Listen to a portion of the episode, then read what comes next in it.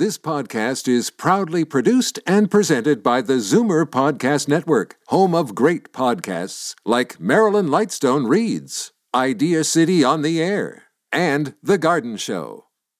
The most memorable interviews and listener calls from the week that was on Fight Back with Libby Znaimer. Welcome to the best of Fight Back with Jane Brown. Good afternoon and welcome to the Sunday edition of the Best of Fight Back. More of what you want to hear from the week that was. Ontario's patient ombudsman has issued a call for complaints from family members, residents and staff at long-term care homes amid the COVID-19 pandemic. Craig Thompson and his staff want to hear about situations where the safety of long-term care home residents and staff may be in significant jeopardy. This is something of a departure for the four-year-old office, which was first headed up by the current health minister, Christine Elliott.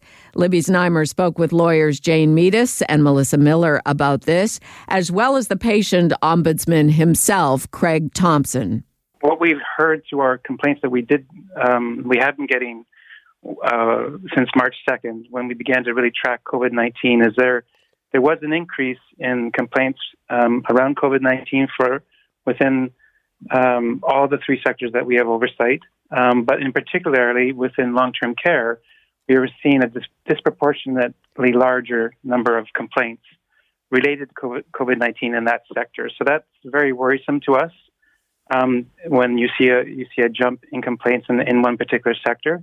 But also, so the nature of some of those complaints were concerning to us because we were hearing from residents, families, and staff about severe staffing shortages. So, and that would not allow a home to sort of meet the basic needs of residents, care needs. But we're also hearing about inadequate infection prevention and control measures, and also just generally poor communications from the home with families and residents. And during a time when you can't visit your loved one in a long-term care, that's really very disturbing because you really feel quite, it's very confusing for families and very challenging for them when they can't actually visit their loved one. What is your role in this? What will you be adding to the conversation? What we're wanting to make sure is that anybody who's got a situation that they're concerned about, where the health and safety of a resident is in jeopardy, or a home is struggling, that they know that obviously hopefully they're able to complain to that home. But if they can't, or they're not satisfied with the response they're getting from that home, that they have us as an option to come to and to speak to our staff. And we will, based on the severity of the complaint, either reach out immediately to the home or to other agencies like the Ministry of Health or the Public Health Unit, and at a minimum provide information and the support that patients and families or residents and families are desperate for in these sort of very confusing times. So right now, let's bring in Jane Meadus, who is a staff lawyer and the institutional advocate at the Advocacy Center for the Elderly, which is a community legal clinic for low-income seniors. Well, anything that can bring a light to the problems in long-term care, I think, is very important.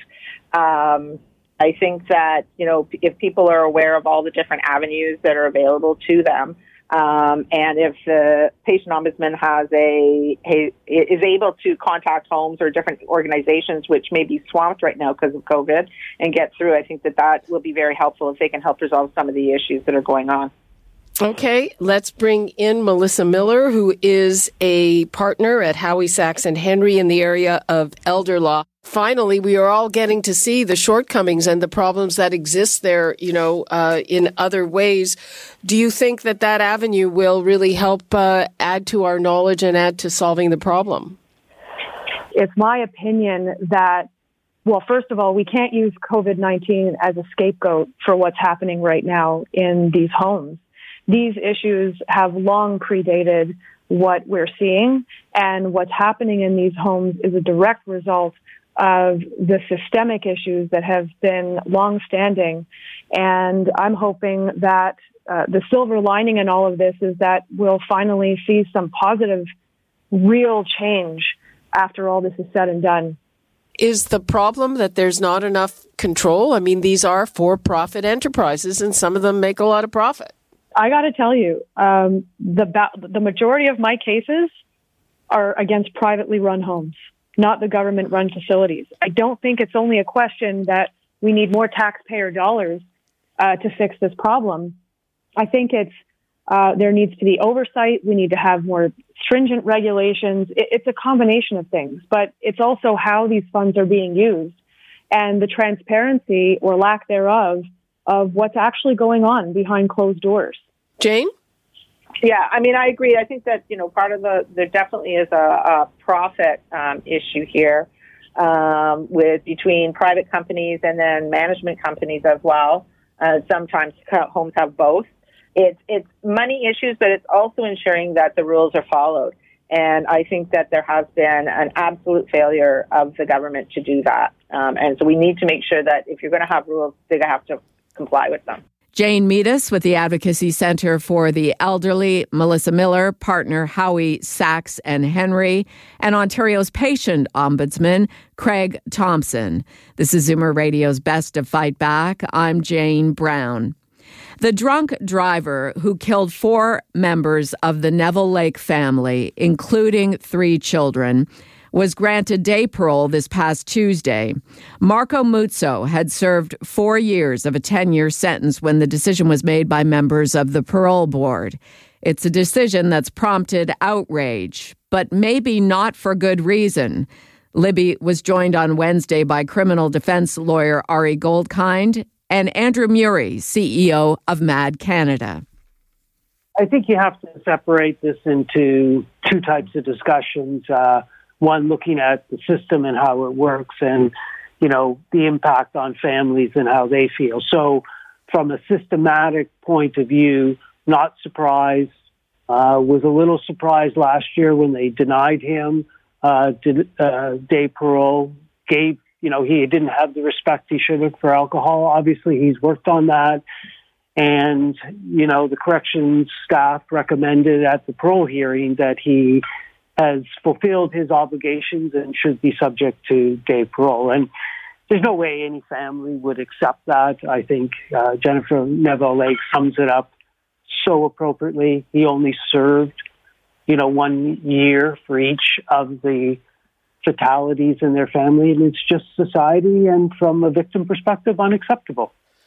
What would be acceptable from your point of view? The way the system works is just when people are associated with them, when somebody gets 10 years, they expect them to serve 10 years. They expect, consecutive sentences. So if you kill 4 people, there should be 4 different sentences and they all run together and the person should serve that time. So from the people that are involved in the criminal justice system, from a victim perspective, that's what they'd like to see. But that's not on the radar. That's not kind of things that our parliamentarians are willing to consider. And so victims of crime continue to be frustrated at the system.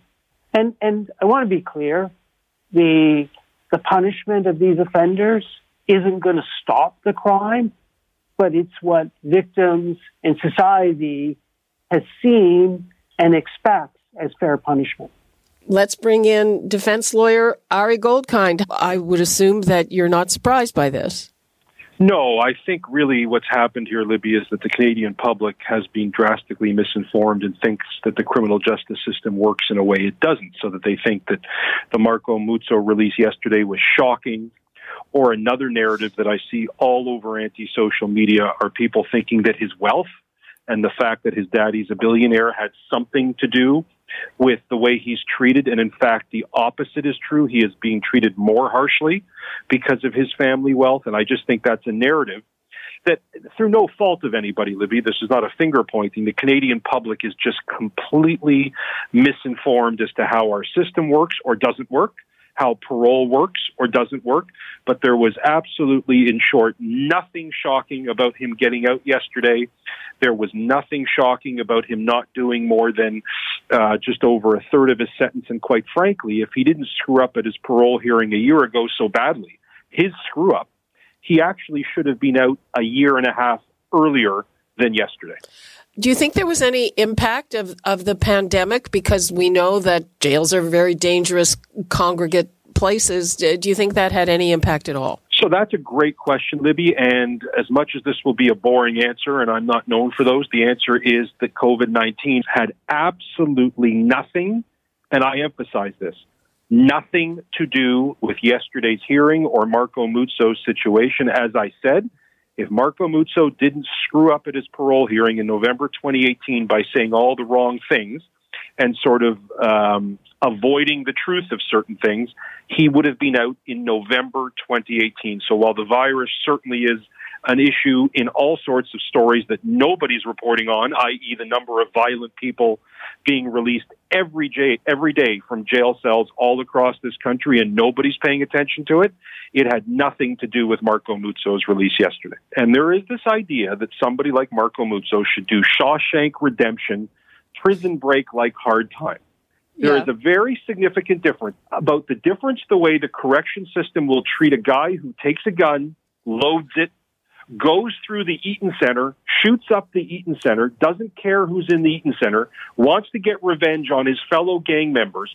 That person is treated as a very different criminal than somebody like Marco Muzzo, who may one day drink and drive, and there but for the grace of God go the devil, may actually hit a young child. The idea that a Marco Muzzo should serve because he's low risk, he's not a threat to do it again. The idea that there's no difference in how the jails treat a guy who shoots up the Eaton Center versus a Marco Muzzo, I'm sorry, I just can't go down that road of thinking. Criminal defense lawyer Ari Goldkind and Andrew Murray, CEO of MAD Canada. I'm Jane Brown, and this is Zoomer Radio's Best of Fight Back. While so many Canadians are taking a big financial hit because of COVID-19, business is brisk for fraudsters, and they are nimble. As soon as we're on to their latest scam, they come up with something else. And this latest one is timely. It is a fraudulent offer of loans. Libby Znaimer was joined on Thursday by Jeff Thompson, senior RCMP intelligence analyst with the Canadian Anti-Fraud Centre. Well, loan scams are one of the oldest scams out there. And right now what we're seeing is, deceptive websites popping up or fraudulent websites popping up looking like they're a lending company and offering people loans. And you might see advertising on the internet, or you might receive emails about how to get a loan, essentially directing you to these fraudulent websites. And they are pretty legitimate looking. You know, they're well done. They'll take you through the a typical loan process where you're going to have to fill out an application, provide all your personal information, and then submit it, and then it gets reviewed, and then once you're approved, they're going to ask you for some upfront fees. Whether it's for insurance on the loan is the typical thing we see, but at the end of the day, you're not required to pay money upfront in order to get loans. How can we tell if it's fraudulent? It's really difficult at this time. Like I said, the website's really well done, but essentially if you're being asked for money up front in order to receive a personal loan, that is the big red flag. So what you want to do is you really want to do your due diligence on any company, or if you're looking for a loan, really research the company you're getting a loan from, the loan company. These things have to be registered provincially and federally. A good place to start, might be the Financial Consumer Agency of Canada, who you can reach out to start asking them questions, because there is a Trust and Loan Companies Act in Canada, so they can provide information on that and where to go to find out if a company is indeed a legitimate lending institution. Do most of them pretend to be an institution that we wouldn't have heard of, or do some of them just pretend to be big banks? Most of them pretend to be an institution you haven't heard of, so they're coming up with, Jeff's Lending Institution, for instance. So they're coming up with their own names, but they're creating really official-looking websites that, you know, look like legitimate lending institutions, and again, offering you loans. And the typical offers, you know, good credit, bad credit, apply now type thing. That's a red flag, too, if they say that it doesn't matter what your credit's like. Well, I mean, you know, with lending and getting loans, you're obviously going to go through a credit check, and there's risk ratios involved. And so, you know, if anybody's, you know, if you've gone to a legitimate institution, if you've gone to companies in your city and you were unable to get a loan, what makes it different for this company that they're able to approve you for loan is sort of the question you got to ask yourself. So, again, you really want to do your due diligence. You know, if you've tried to get a loan, you weren't able to get a loan, and all of a sudden somebody's offering you this loan and you're approved, why is that? So that's the question you want to ask yourself. And again, really do your due diligence and look these things up. Do you have any idea, Jeff, how many people have been affected by this loan scam or anything like that? Yes. So part of us pushing out our fraud warning recently is, you know, we're seeing an increase, you know, month over month, essentially, you know, jumping from 64 reports in January up to 85 and by the end of March, and still seeing them come in April. So we know with the current pandemic and the current situation that, you know, people may be going through some financial hardship while there is, you know, the CERB benefit or different relief programs out there, you know, maybe not everybody applies or is covered by these things. So we know that people might maybe seeking personal loans or business loans, and we want to make sure that the Canadians know that, you know, that this is a prime scam that's, you know, the current situation is ripe for these scams, and we want to make sure people are, you know, if you're in financial hardship and you're looking for loans, that you're really doing your due diligence, that you're not paying money up front to get that loan, and really protecting yourself. Anything else you'd like to leave us with, Jeff? Recognize, reject, report. You know, recognize the fraudsters, again, are using every means possible to solicit scams. They're coming up with new scams every day, pretty much. You know, internet, email, text messaging, social networking sites are all avenues that they use to promote their scams. Reject, you know, don't provide personal information. Don't click on links. You know, don't pay any money under urgent or high-pressure situations. Really do your due diligence. Stop and think about everything, right? You know, talk to family members and friends, research sellers and websites, and then report. If you've identified a fraud or been a victim of fraud, it's really important to report to local police and to the Anti-Fraud Centre so we know what's happening. Jeff Thompson, Senior RCMP Intelligence Analyst with the Canadian Anti-Fraud Centre. I'm Jane Brown, and this is Zoomer Radio's Best of Fight Back. An experimental drug is being hailed as a treatment for COVID-19 and could soon become the standard of care. It's been endorsed by Dr. Anthony Fauci, the top American infectious diseases expert. On Wednesday, Dr. Fauci released the results from a trial of remdesivir, which involved more than 1,000 severely ill COVID-19 patients in 75 hospitals around the world. It showed that patients put on the drug recovered 30% faster than similar patients who were given a placebo, cutting the recovery time from a median of 15 days to 11. Remdesivir is an experimental drug that was tried unsuccessfully to treat Ebola, though it did show some success with other coronaviruses, SARS and MERS.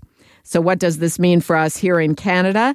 Libby asked this of pharmacist John Papastergios, who's also assistant professor at the University of Toronto's Faculty of Pharmacy. You know, it's still a little bit early. I mean, I think we potentially have our first treatment because right now a standard of care is really supportive care. We don't really have any drugs available to treat COVID. But I think we still have to be realistic. The paper hasn't been peer-reviewed yet. It's early days. We have some preliminary data. There was a study that came out a couple of weeks ago as well out of China where they stopped recruiting patients just because they didn't have enough patients that were presenting with COVID as the pandemic was ending there. The results weren't as good out of China, the very, very preliminary results. So I think we have to take this with a grain of salt, but it is very, very promising. And let's see where it goes. Fauci revealed that he told us about this because he was afraid of a leak and people taking advantage of the leak, given that 75 hospitals around the world were involved. But are we putting the cart before the horse here? I mean, this is, as you said, all very fast. Usually there is a very drawn-out process, but is this what's needed in, when we're in the midst of a pandemic? Yeah, I think you're right. I think these are very special circumstances, and I think what we're seeing here for the medication is probably what we're going to see with a vaccine or vaccine candidate potentially. So we're going to, we are going to, I think, rush some of the approvals. That being said, I think we still have to rely on evidence. We saw what happened with hydroxychloroquine. I mean, there was some positive anecdotal kind of information floating around from France, and all of a sudden it was being touted as a cure, right? Yeah, but there's a big difference between Donald Trump doing it and Anthony Fauci doing it. Oh, absolutely. Of course. I mean, I think here we have preliminary results from a randomized trial. It's a pretty big trial. There was 1,000 patients. The endpoint, obviously, is time to recovery, which is an important endpoint. So we have, we're at a point where we could potentially have a drug that works. I think we're going to start seeing it in the U.S. first, but there's a couple of things we should realize. We still don't have the duration of therapy worked out.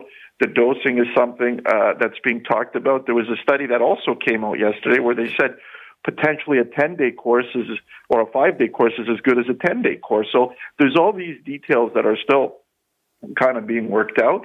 The other thing many people, because I get a lot of questions about this, patients don't realize this is an IV medication, right? So it's not an oral medication.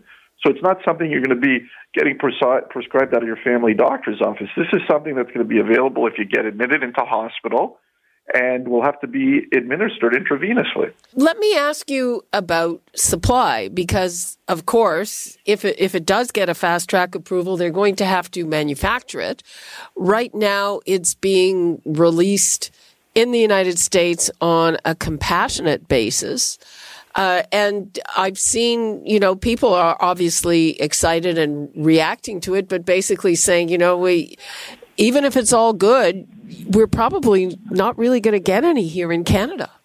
Oh, you're absolutely right. I think with that, the company announced yesterday that they're on track to have 1.5 million doses available by the end of May. So, what that means with respect to treatment courses, we're not really sure. If you have to treat patients for 5 days, obviously you'll be able to treat twice as many patients than if we have to do 10 days, but that's still going to be a limited supply of medication. So when this will be available in Canada or if it will be fast-tracked by Health Canada is still something we don't know yet. I mean, most of the information right now is coming out of the U.S., and obviously there's such a much bigger market than we are. So, I don't think this is something you're going to see, in weeks here in Canada. That being said, there were some Canadian sites that were contributing to the study, right? So patients in Canada that were in the study have received the drug here as well. What would you like to leave us with? Just remember, we're going into a good weekend, everyone. Maintain that social distancing. Don't start throwing barbecue parties. Only go out if you really need to. And we'll all get through this together. And I hope to see you soon, Libby, in person. John Papastergios, pharmacist and assistant professor at the University of Toronto's Faculty of Pharmacy. You're listening to the best of Fight Back. I'm Jane Brown. Fight Back with Libby Znaimer brings you comprehensive coverage of the news stories that interest you and your reaction to them on the phones. After going through the audio, here are some of the best calls of the week. Lori in Erie called about the decision to give killer drunk driver Marco Muzzo day parole. I'm quite shocked that Marco Muzzo got out. I shouldn't be shocked because this happens again and again. I think that being put in jail needs to be more of a deterrent.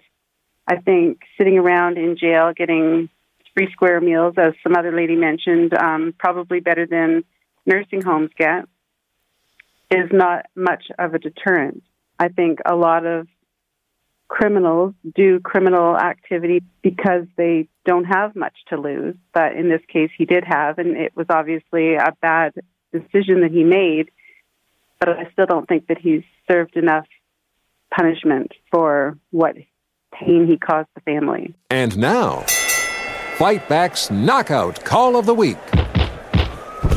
In fact, there were a lot of great calls this week, but the winner of the Fight Back Knockout Call of the Week comes from Annette in Etobicoke, who at 85 is doing her best to stay well at home. I've been in my home since 1956, so I try and manage by myself. My daughters all live far away. I have someone bring in my groceries, which was very hard to get started because I couldn't find anybody. Nobody would answer the phones.